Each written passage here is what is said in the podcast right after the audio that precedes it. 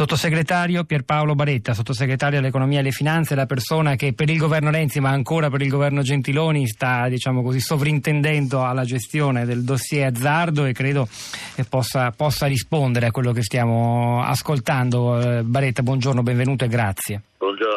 Credo che non sia neppure facile intervenire in pubblico eh, perché appunto dal momento che lo Stato è, è, spesso indicato come l'entità che alla fine cinicamente in tempi di crisi fa cassa anche su una malattia che ha conseguenze così gravi come ci ha appena dis- raccontato lo psicologo da Pavia Feder.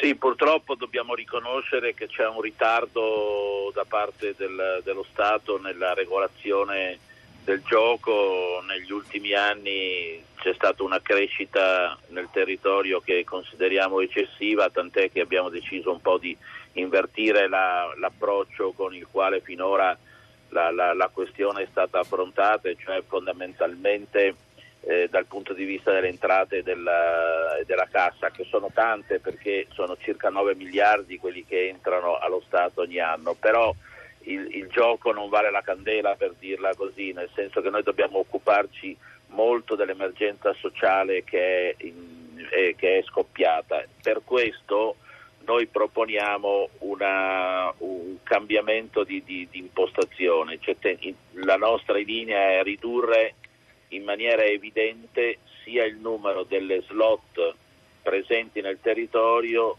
sia i punti gioco. Oggi sono 96.000 i punti nei quali si può giocare in Italia. Noi pensiamo nell'arco di tre anni di arrivare sostanzialmente a dimezzarli e eh, nell'arco di quest'anno ridurre di almeno il 30% il numero delle macchine. È una prima risposta che si accompagna poi all'intervento eh, di 50 milioni all'anno che eh, sono de- destinati alle regioni per combattere la ludopatia. Non è tutto quello che possiamo fare, ma è un primo... È un primo passo, lei dice sottosegretario. Sottosegretario Baretta, due domande molto importanti e molto chiare. Sostituire le macchine a bassa performance con altre più potenti, in realtà seppur minori di numero il problema non sembra risolverlo, e quello che ha detto Dotti e poi l'appello del sindaco di Genova Doria. Non toglieteci la possibilità di intervenire noi sul territorio, che lo conosciamo.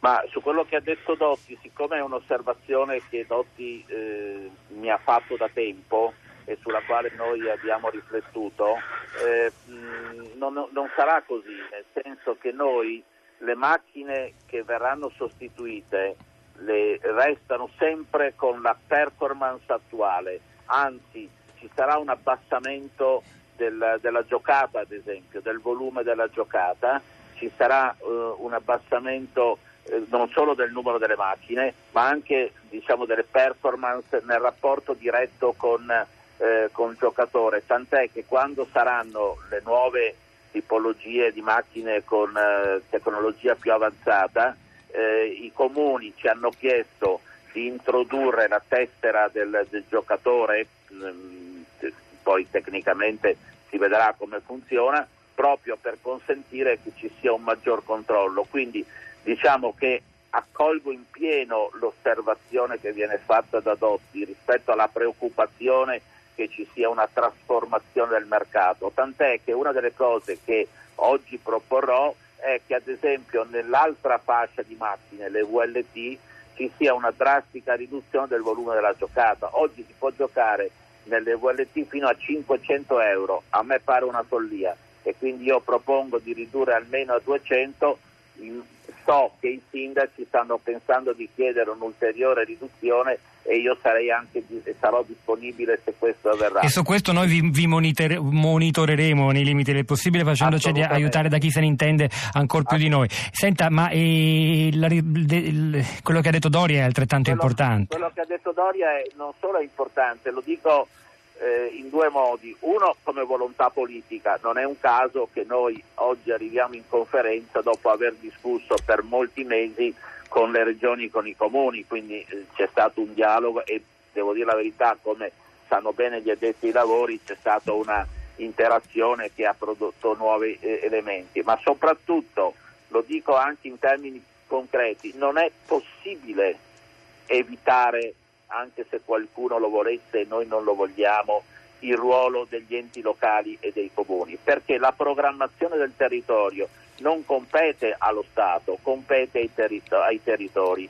E, e quindi il fatto che le sale certificate che sono nate per avere un maggior controllo, oggi abbiamo delle situazioni totalmente fuori controllo, le sale certificate nel documento che probabilmente gli interlocutori hanno, eh, comp- contengono una serie di vincoli per poter essere eh, realizzate, eh, francamente e giustamente rilevanti.